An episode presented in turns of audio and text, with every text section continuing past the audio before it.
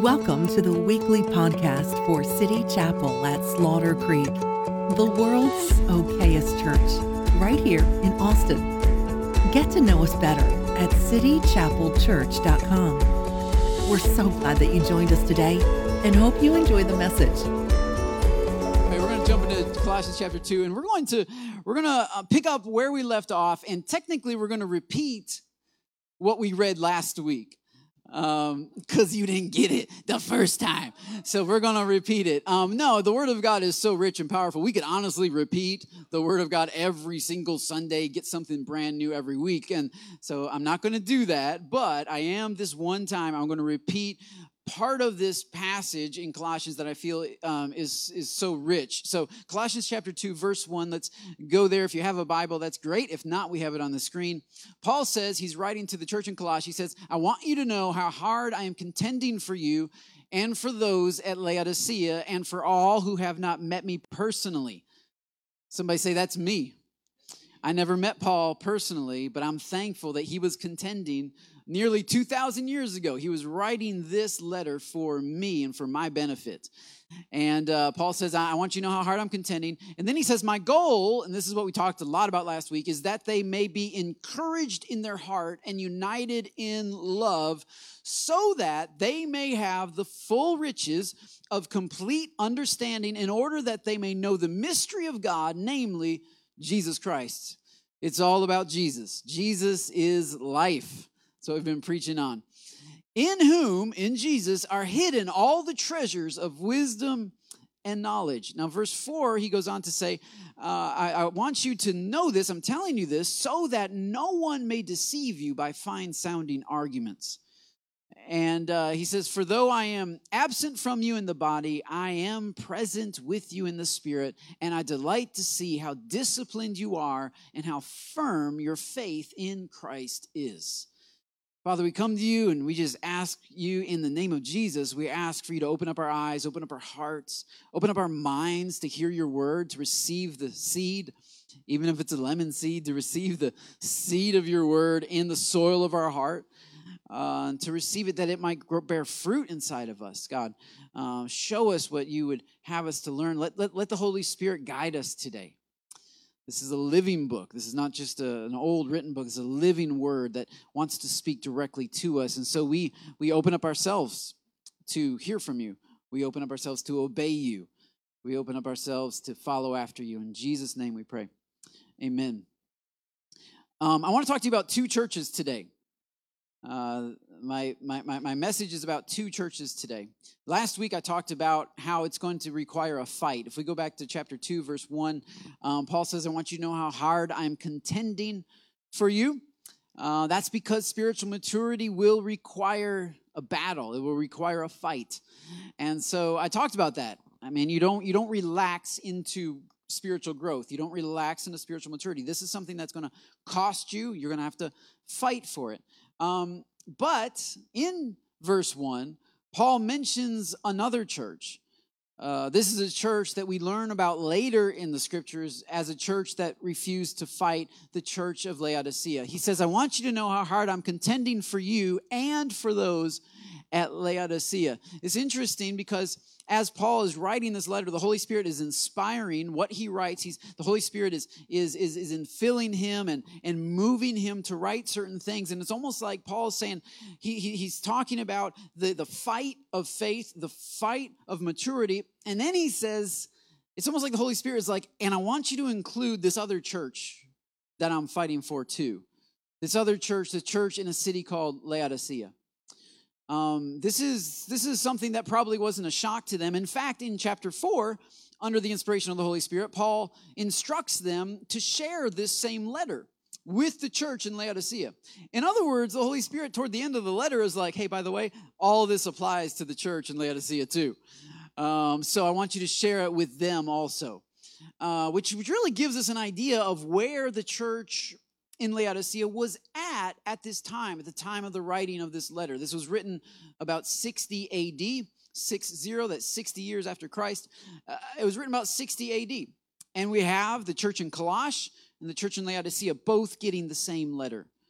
Um, and that is true uh, because you see it in Scripture, but it, but it also makes sense because they're so close together. They're so closely located.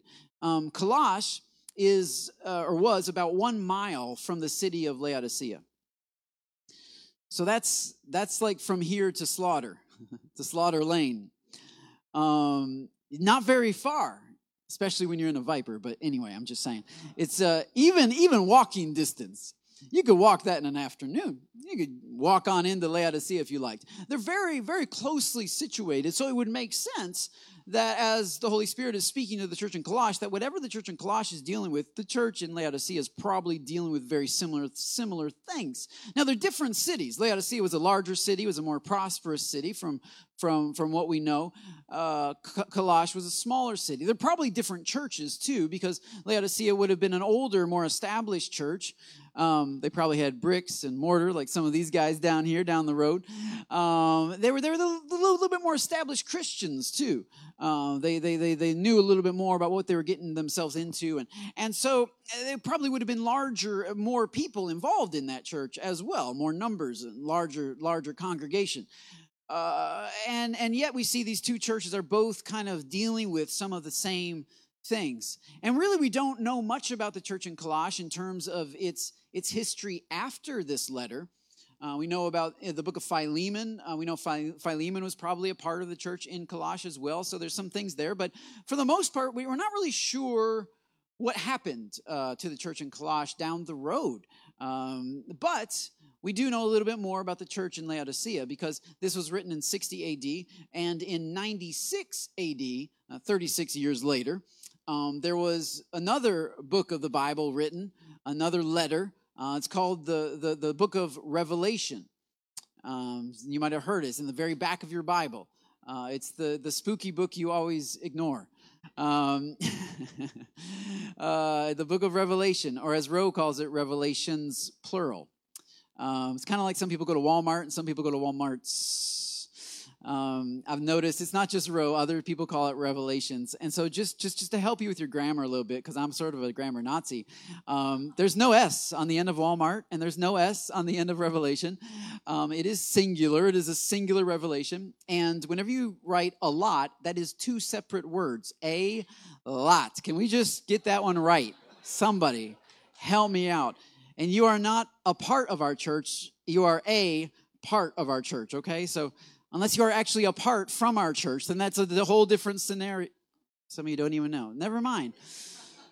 Oh man. Okay, we got a lot got a lot of work to do, Lord. Lord help us. Um, the revelation uh, is is the revelation that John had when he was imprisoned on the island of Patmos. Um, he had a vision of Jesus Christ. Jesus Christ came to him and, and spoke to him directly. And in the beginning of the book of Revelation, now toward the end, it gets weird, right? After like chapter four, things start to get kind of strange in the book of Revelation because Jesus shows him things that are coming, um, what we call the apocalypse, like the end times. And it's, and it's really bizarre. And there's a lot of uh, imagery in there, and it's kind of hard to understand. But the first part of the letter, uh, first few chapters of the letter, is, is where Jesus speaks to John and he says, I, I have a specific letter I want you to give to seven different churches. Um, this book of Colossians is the epistle to the Colossians. Well, Jesus actually wrote his own epistle. He wrote seven of them in Revelation um, chapters two and three, and his he he dictates word for word what he wants John to write to these seven churches. How amazing is that? You get an actual letter, you get an actual email from Jesus. Um, it's incredible. Uh, and, and, and really, um, some people might say, well, why did he only write to seven churches, right? Like, what about City Chapel? Doesn't he care about the little guys? Uh, no, it's because, it's because if you read, if you read John's writings, um, the book of, the, the Gospel of John, John, First John, Second John, Third John, or the book of Revelation, you're going to find that John loves the number seven because the number seven means completeness. So when Jesus wrote seven letters to seven churches, he was really saying, this is the totality of what I have to say to my end times church. This is the totality of what I have to say to my bride. Like, this is it. Um, so there's there, there, there's a significance to the number seven, but there's also significance to the order of the churches. Um, there's a ge- geographical significance to the order of the churches. For instance, if you look at an, an, ancient map and you look at the order of the churches that Jesus told John to deliver messages to, um, it's exactly in line with the way that John would travel from his imprisonment in the island of Patmos. In other words, Jesus is saying, Look, you're going to get off the island of Patmos, and the first city you're going to go to is this one right here. Here's a letter. Then you go to this city. Here's a letter. And another, and another. And you got seven letters for seven different churches. His final stop, by the way, John's final stop would be a city called Laodicea. And he's got a letter for the church in Laodicea. These uh, letters to seven churches. They have um, significance geographically, but they also, many people believe, has have significance uh, prophetically. Uh, in, in, other words, people people read these letters to these specific churches, and they ident- they, they they've identified seasons, seven seasons of the church, the global church, the church of Jesus, seven seasons that the church has been in. It's almost like each letter is written to a different season. And most people who, who see these letters not just as geographical letters, but also as prophetic letters, they pretty much agree that we are on the last letter. we are in the last season. How long that season is going to last, I don't know, but we seem to be in the last season, not only because of many prophecies that are coming to pass right here and right now, but because the letter so perfectly fits our day and our time. It could have been written to the church of 2019. I wasn't a pastor in 1919. I wasn't a pastor in 1819. I don't know what was going on in 1719, but I can tell you in 2019, man, this letter is what we need to hear. Now, Jesus is mostly in the seven letters, he's mostly pretty positive. Um, like Caleb, he's positive and encouraging, um, not just one or the other both at the same time. Um, he's pretty pretty darn positive. Uh, however, in like I think it's two of them, he has some negative things to say, and then you come to the church in Laodicea, and honestly, he has very little positive things to say. Um, he holds out hope to them. He never gives up hope. He's never unkind, but he is. His warnings are pretty severe, pretty dire. And so, what I would like to do, I, I don't know if we got verse 17 up there. I know we were missing verse 17 before, but um, I kind of have it memorized. So, we're just going to read the letter to the church in Laodicea because I want to talk to you about two churches the church in Laodicea and the church in Colossae. The church in Laodicea is the church that refused to fight. 36 years later, after the letter was written to them, this is the church that, that Jesus comes to and that Jesus speaks to.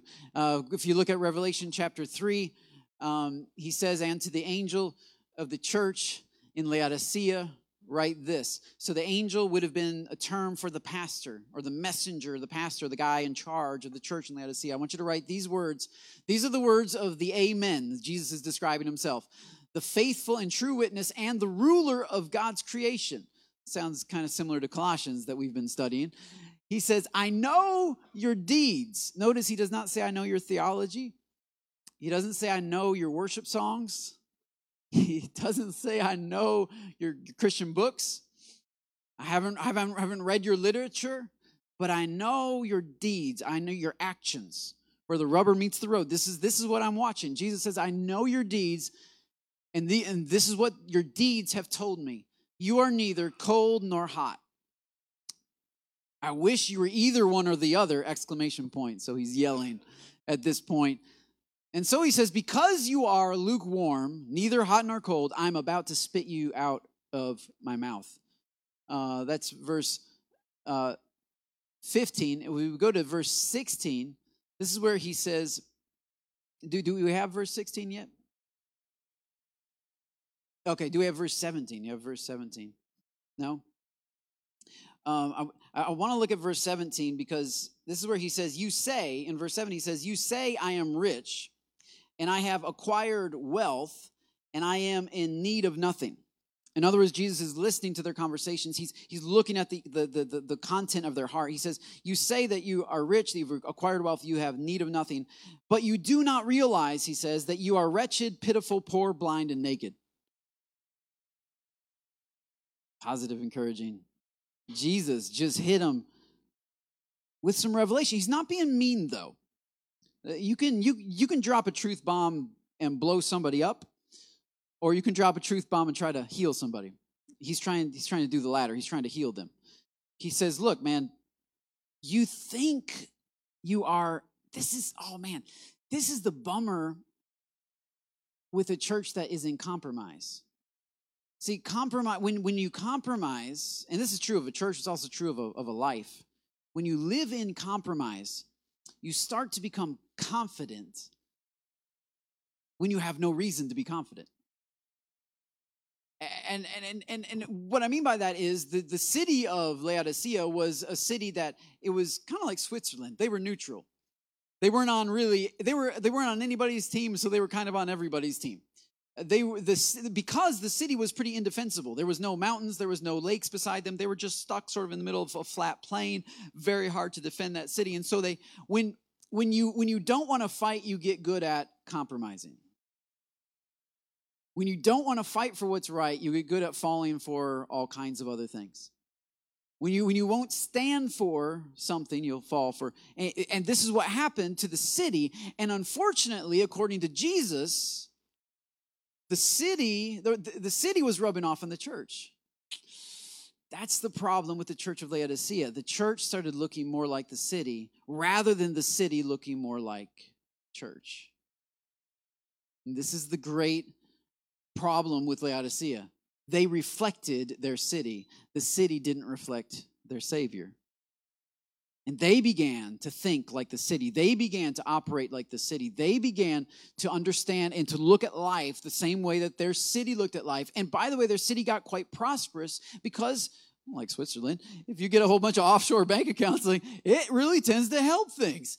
And and and and and you can actually, if you are the the source of trade, if you're the middleman between varying opinions, if you can hold two extremes in each in each hand and walk with people who are, if you can live with contradiction, you can make some money. If you can live with hypocrisy, you can do have some success. Unfortunately, there is some success and there is some popularity tied with the ability to live with contradiction, to talk out of both sides of your mouth. You can also get elected that way. I'm just throwing that one out there. But no, it's, it's, it's interesting because, because when you're willing to compromise your convictions, you don't make a lot of enemies. You just have a lot of friends. The problem is none of them, none of your friends really know who you are. So they're not really your friends. They're your friends as long as you say what you want, what they want you to say. So what you start, the compromise you begin with, you got to keep it up. And now they don't even know who they are. They don't, all they, they're so confused. They now think they're rich.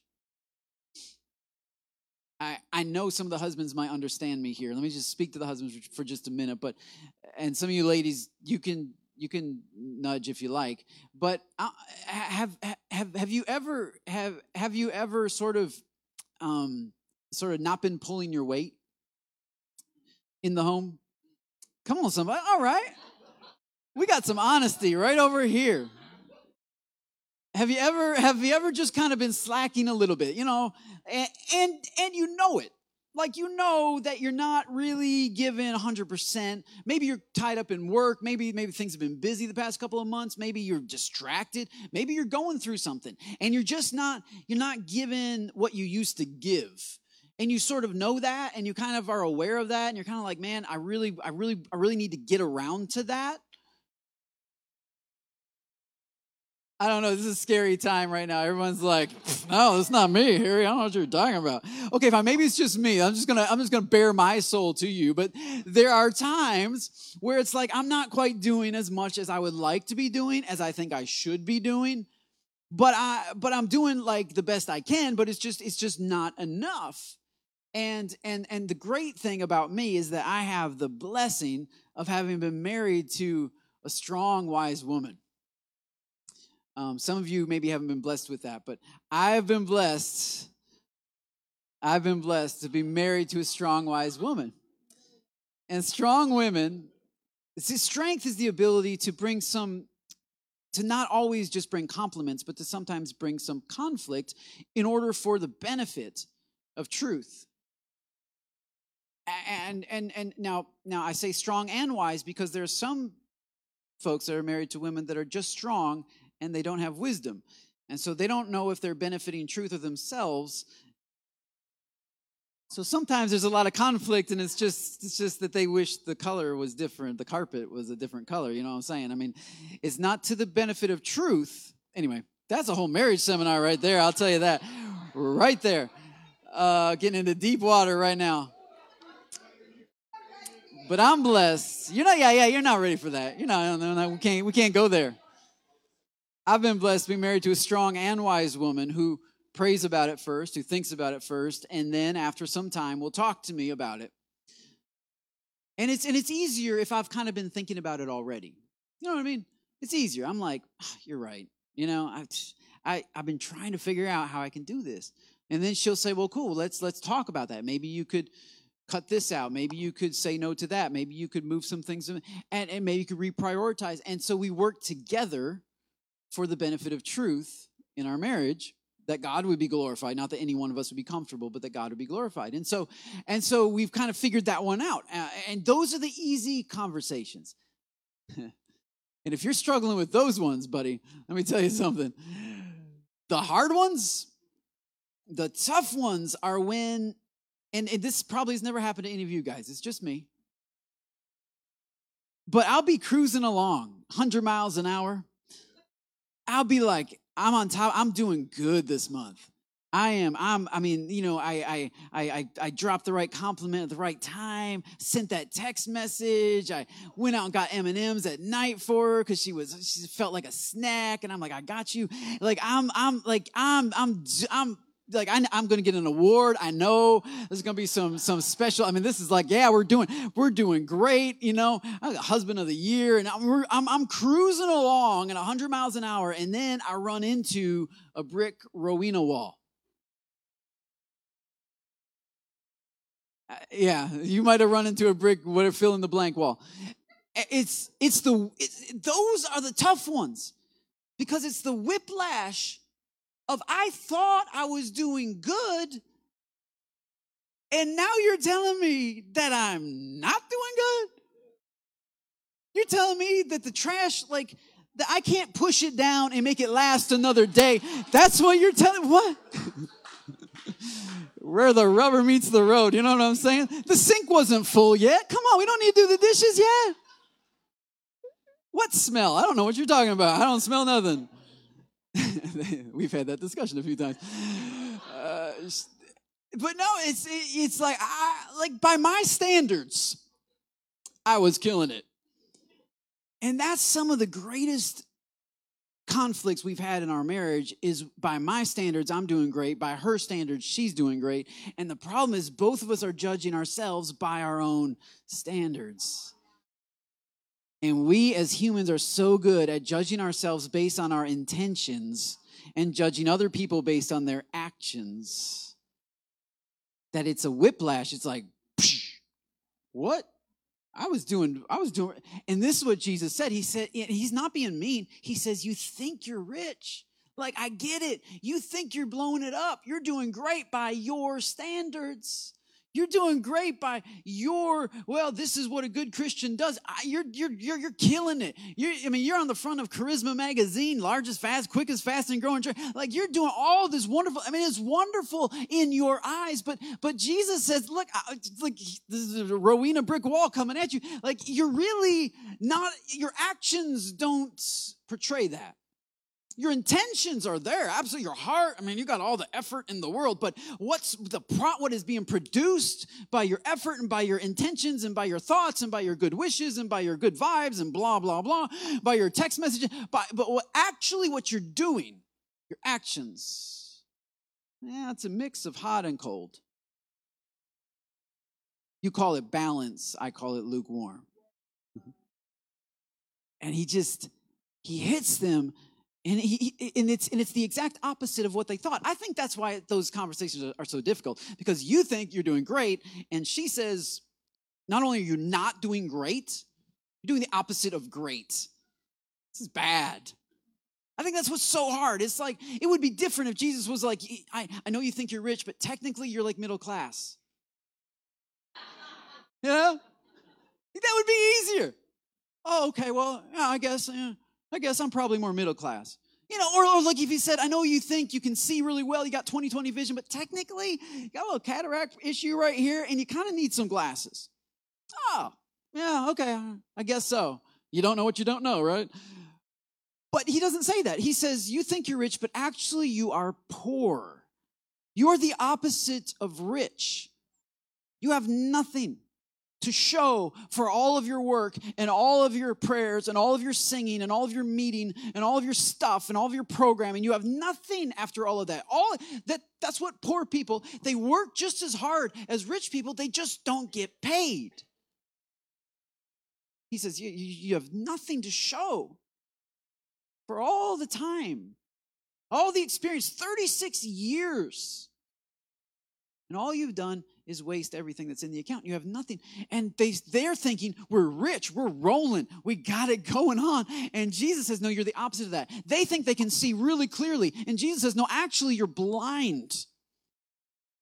Like as a bat, like you can't see the, your hand in front of your face. You don't need bifocals, you need surgery. I think that's what's so hard to hear. If Jesus would have come in and said, "Ah, you just just need to tweak a couple things," would have been easier. That is so opposite of the way that they judge themselves. First church is a church that wouldn't fight. This church became lukewarm. Now, I'm going to sort of blow up uh, your thinking on that for just a minute because if you grew up in church, especially scary church, you would have heard about lukewarm Christians. Oh boy. And if you didn't hear about that, let me just, it's bad. You don't want to be a lukewarm Christian. It's bad. It's really bad. Uh, you might as well just be cold. Might as well just be out in the world. It's just awful. What's, what's interesting though is Jesus here, well, he's not sometimes we read into scripture we read things that aren't actually there so um, whenever i've heard this preached uh, as a kid typically people would talk about jesus says uh, i wish you were either hot or cold right and so hot well that's good on fire hot I'm hot. Gotta be hot with the Holy Spirit, hot with the presence of God, hot with the fire, the hot. You gotta get a guttural sound in the back of your throat.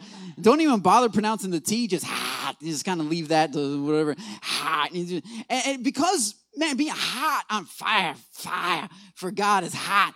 And you wanna be that. You don't wanna be cold. God's frozen chosen, right? You don't wanna be those guys because they never raise their hands in church they're real quiet, cold, frozen, cold people. And, and but the hot ones, they're over here, you know, they're they're digging like they're hot. And, and and this is what generally was preached. You know, you gotta be hot and you can't be cold. But what's interesting is in this context, it doesn't make much sense because Jesus says, I wish you were hot or cold. Hold up. You mean Jesus wishes that we were cold? You mean Jesus is looking, he's going to come back for a bride frozen chosen? You mean he's looking for cold Christians? Well, yeah, in this context. In other words, hot and cold aren't what we have been led to believe they are. Hot is not closer to Jesus, cold is further away from Jesus. That's not at all what this context means. When it comes to the fire of the Holy Spirit, by all means, he wants everyone to be hot. But when it comes to this text, Jesus is once again, he's referencing the city of Laodicea, the city that they are living in. Once again, the church, man, became like the city. And the city was known for having lukewarm water. The problem with lukewarm water is you can't necessarily use it for any particular purpose at the state that it's in. You have to do something with it. You have to heat it up or cool it down. If you have hot water over here, I can't say it without if you have hot water over here, you you can use it for bathing. You can use it for cleaning your pots and pans. You can use it for soup, for coffee. Oh, come on, somebody. I felt the, I felt it. It's the hot. I felt the hot right there. This is, he's got to, roast over those beans, man. Uh, the, the, the, the anoint, liquid anointing. And so you can, you can use it. You can use it over there. And when it's cold, it's great. It's refreshing. It's, it's, it's, a, it's, a, it's a nourishing to you. It's clean, fresh water. And what, what Jesus is, especially in a cold, in a hot Texas summer afternoon, some cold water, I mean, that's where it's at. You want some of that. And so what Jesus, he's referencing the, the, the political, the, the, the geographical position that they're in. Because in those days, there was this, there was a massive uh, uh, amount of fresh mineral water coming from the hot springs of Hierapolis. Uh, it's fresh water. It's clean. It's it's it's pure. It's able to be used for all these things that I was talking about. So Hierapolis had this hot these hot springs, and it was great for cleaning. It was great for bathing. It was great for coffee. I don't know if they made coffee back then, but it was great for all kinds of things. And then the Romans built aqueducts, which which moved the water. The Romans were brilliant at this, by the way. You know, they had they had water fountains 2,000 years ago in Rome. Like literally, you go up, you push a button, water comes up out of it. That's how advanced we think we're so smart. Anyway, that's how advanced they were because they figured out how to how to move water from one place to another with great force using gravity. So they built these aqueducts that pulled water from the hot springs in Hierapolis which flowed to different cities. One of those cities was Laodicea. It flowed to Laodicea and then it flowed through Laodicea. It, it finally came to Colossae.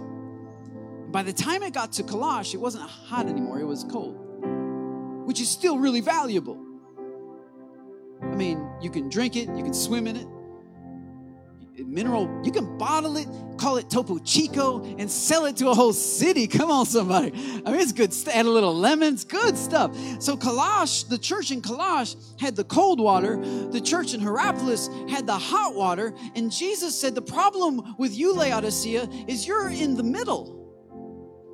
And he says, I wish you were in a place that's the key. I wish you were in a place, Laodicea, where you could actually reach in and use what I'm bringing to you. Uh, water is flowing to you. The Spirit is flowing to you. The Word 36 years ago flowed to you, but you weren't in a place to recognize its value because it wasn't usable to you in the moment. Because the place you were in, it was lukewarm.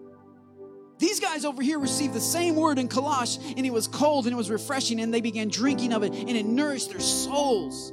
These guys over here got a piece of it, and they began washing pots with it and began using it, and it, and it, and it fed their bodies.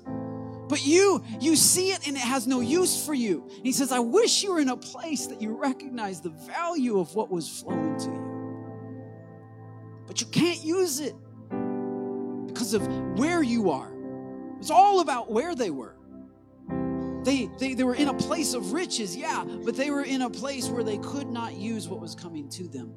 And so many Christians, man, I, this, this is a sermon I could preach every Sunday. I wish you were in a place where you felt like you needed God. I wish you were in a place where you felt like this thing applied to you. I wish you were in a place where you were desiring more than just coming and watching the water flow just to make sure it's still there, right? Because it's because it's still there. I'll come once a month and just make sure it's still flowing. Go to go to church. Because this is what's interesting. This is, I think, why the church in Laodicea is so similar to the church of 2019. Because never before have we had more flow in all of Christendom than we do now. We've never had more Christian books. We've never had more Christian radio. We've never had more Christian songs. Worship is an actual industry for the first time in human history. People are are bopping to this down the road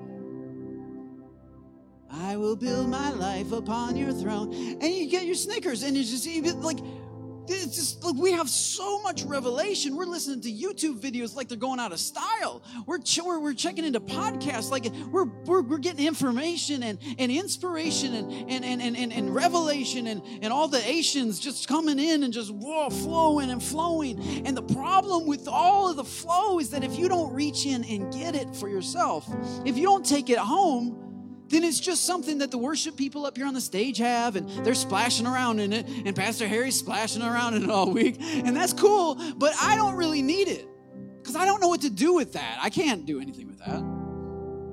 I drink that? I wash stuff with it? It's not, it's not warm enough for that. It's not cold enough for that. I'm not in a place in my life where I can see the application of that this is this is why I see revival springing up in City Chapel because more and more people are getting to the place in their life where they can see an application for the Word of God in their life. Because you don't have to wait for life to get you in that place. Like, you don't have to wait till you lose a loved one or till you go bankrupt or until you lose your job. Like, sometimes certain things push us into those places where we're like, I need God. And that's lovely. But you don't have to wait for that. You can choose, like Jesus talks to the church in Laodicea. He said, I want you to buy stuff from me. You have the purchase price in your hand. You can actually get the goods. But you have to choose to move there. You have to choose to go to that place. That place where you really get the benefits of all this. Where you're not sitting around going, well, he's pretty excited about it, but I don't really know why really know why people are like worshiping like they are. I mean, it's just a song. I don't really know why people are crying like they are. It's just a sermon. Last week, it was so cool to see people after after the sermon I preached on the, the it's going to cost you. You're going to have to fight. And so people came to me afterward and they said, "Yeah, I feel like God's calling me to fight, but I just don't really know what to do." We had that discussion at newcomers. Kind of turned into a little small group newcomers meal. We sat around and what can we do? And we were like, "Well, what, what do you what do you feel like God's calling you to do?" Uh, one lady said, I feel like God's calling me to be a part of Christian community, like go to church more, go to like groups and things. I said, Great, that's it. Yeah, but what about all this other stuff?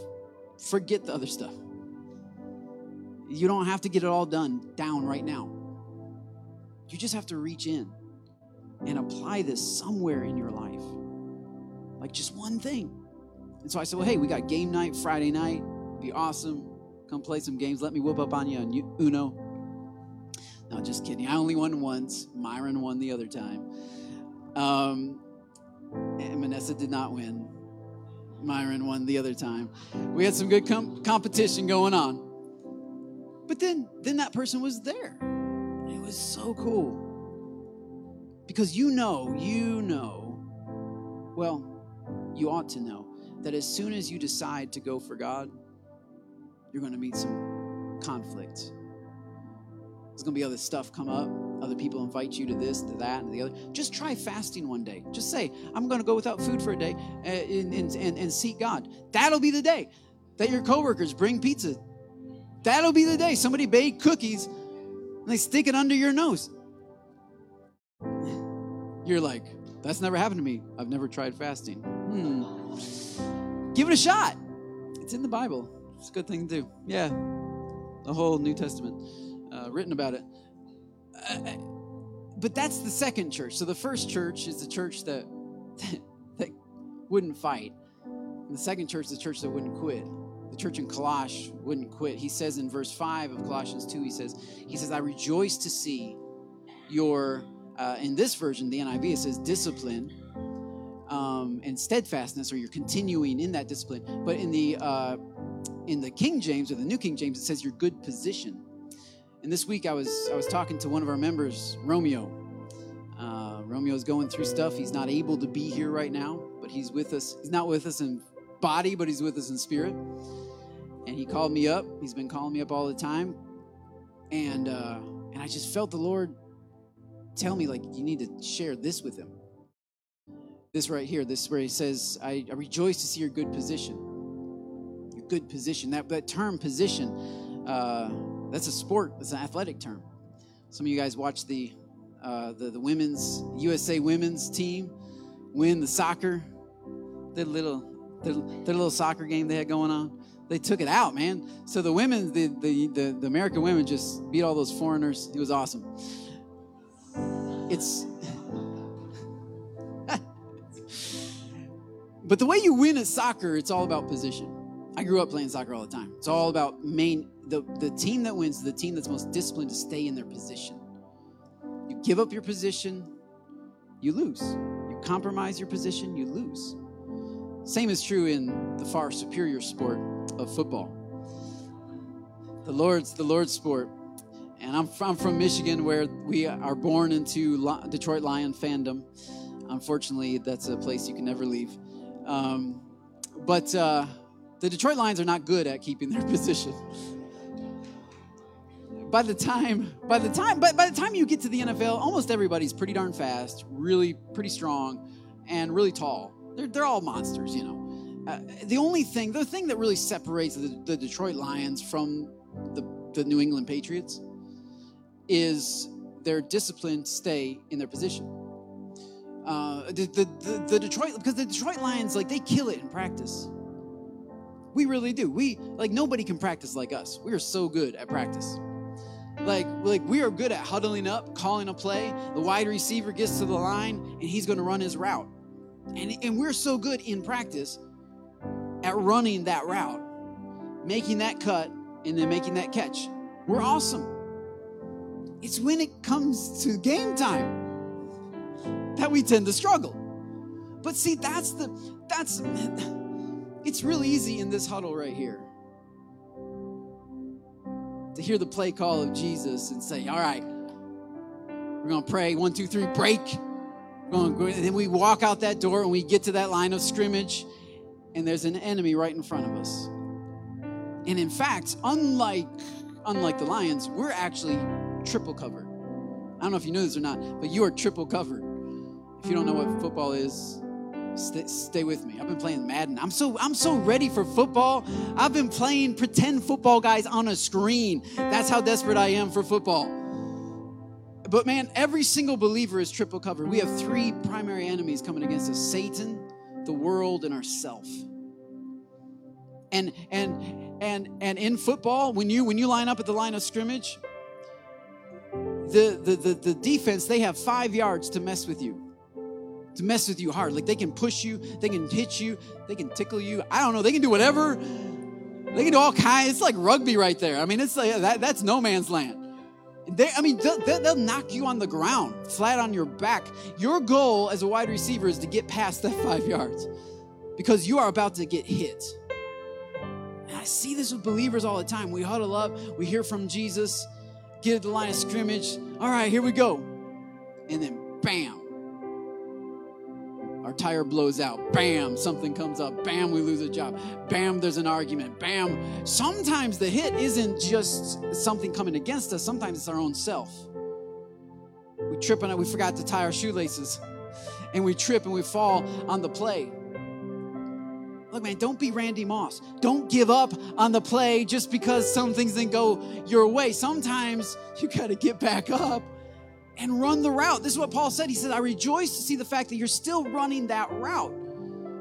That you're running that route in spite of opposition, that you're running that route in spite of temptation, that you're running that route in spite of distraction, that you're running that route in spite of personal failure. You got back up and you, like Rob Gronkowski, you got back up and you run that route. You are disciplined to that route. Some people, man, they see, they see, they see their fellow players messing up and they can't run their route because they're too busy watching the other people in the church and they're like, well, I don't think they're doing what they should be doing. And that's wonderful, but what about your route? You can you can get so distracted and, and, it's it's discouraging. It really is when you when you're running as hard as you can and the guy who's running next to you falls down. That's that's discouraging. But as for me and my house we will serve the lord. I'm going to run my route. You can run alongside me if you like but i have a route to run. I'm going to run my race and finish my and i'm going to get my prize because i've been I, i'm called by god to run a route. And this is how you win I want to do a sermon someday of the, the power of patterns because patterns are so powerful. We, we're always looking for the big play. As I said in the first service, Jesus don't do Hail Marys. That's not just because I'm Protestant. That's just as real. He doesn't, he doesn't do, he doesn't. Hail Mary play is where you throw it deep.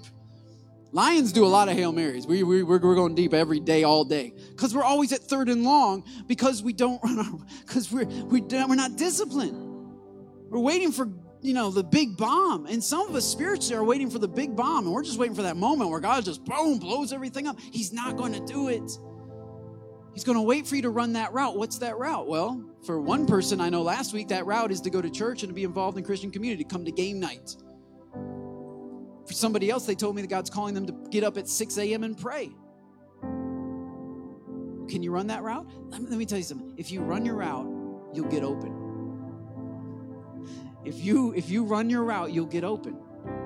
Because the play is designed to throw off the defense and to get you open. If you and, and this is what happens. I, I noticed every Sunday, some people just get open. And they make a big catch. Like, like in this room, one of the routes is going to church.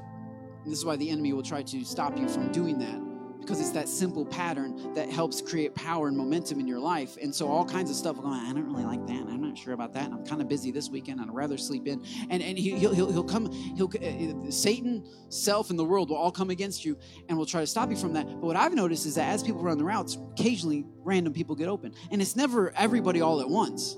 But you might be worshiping and somebody over next to you is just like, they got open and tears are down their face and they're like doing the salsa you know what's his face and uh, the, the giants player you know he's just kind of like like he's like they're doing this uh, touchdown celebration.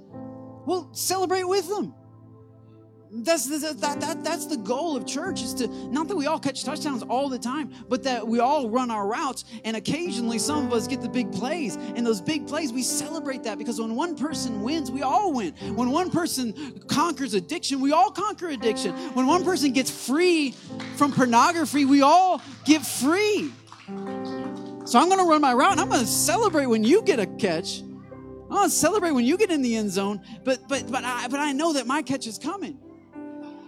I know that, that, that the one who made his promises to me in the huddle will not forget about them when I'm in the field.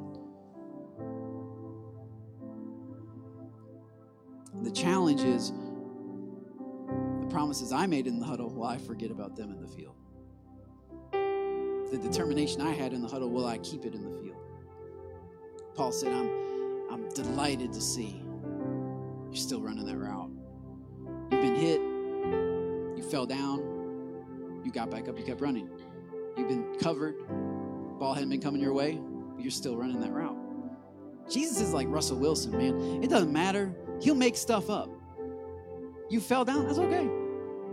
Plan B, which is he runs around and buys time for you to run your route. Heaven is not out of time. It's short on obedience, but it's not short on time. Just need some people to run some routes. Stick with it to be faithful to it. See what God does, to see what God blows open in your life. Would you stand with me? I just want to pray over you, I guess. I don't really know any other way to end it other than just to huddle, to huddle up as a church around our around our QB, Jesus.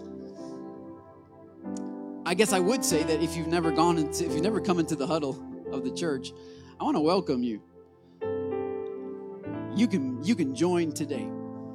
It's not an, it's, it's it is a 501c3 corporation, but it's it's so much more than that. Actually, it's the team. It's the, it's the winning team. It's the team of God. And to come on his team and to say I submit to him. It was actually just to stick with the great the great example of football. It was the prophet Vince Lombardi who said,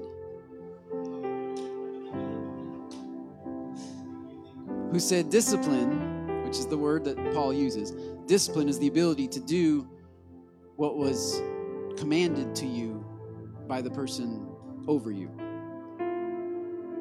That's what discipline is. And that's what it means to join Jesus' team. To say, you know what? I'll let you be in charge. I'll let you call the plays. And I'll just run the routes. And so, Father, we come to you today. And we do. We submit to the Lordship of Jesus, the QB of our souls. We submit to His place. They, they, they might not even make sense to us. Lord, we submit to His design.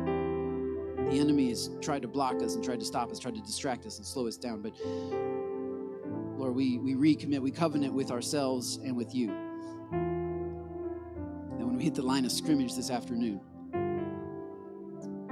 that we're going to do what you had told us to do before we got there. We're going to be faithful to it. If we don't know what that is, I ask, Lord, that you would speak to us. It's only in the huddle that we can hear the voice of our divine quarterback telling us what to do. We have to listen. We got to get close enough to be able to hear the play, see where, where, where he wants us to go and what he wants us to do. It might be as simple. Somebody last week said God was telling them just to, on their way to work, 30 minute drive to listen to Christian music and to think about God maybe that's it maybe that's maybe that's your route and you run that route, I guarantee that one of those mornings you're going to get open and something's going to break and you're going to receive something from the Holy Spirit, whatever route He's calling you to run. Lord, we, we say yes to you. We say yes. We thank you for already overcoming our enemies, already dealing with death, hell, and the grave. Triple coverage, triple threat. We already thank you for that. And we just look to you for our strength and for our encouragement. In Jesus' name, amen.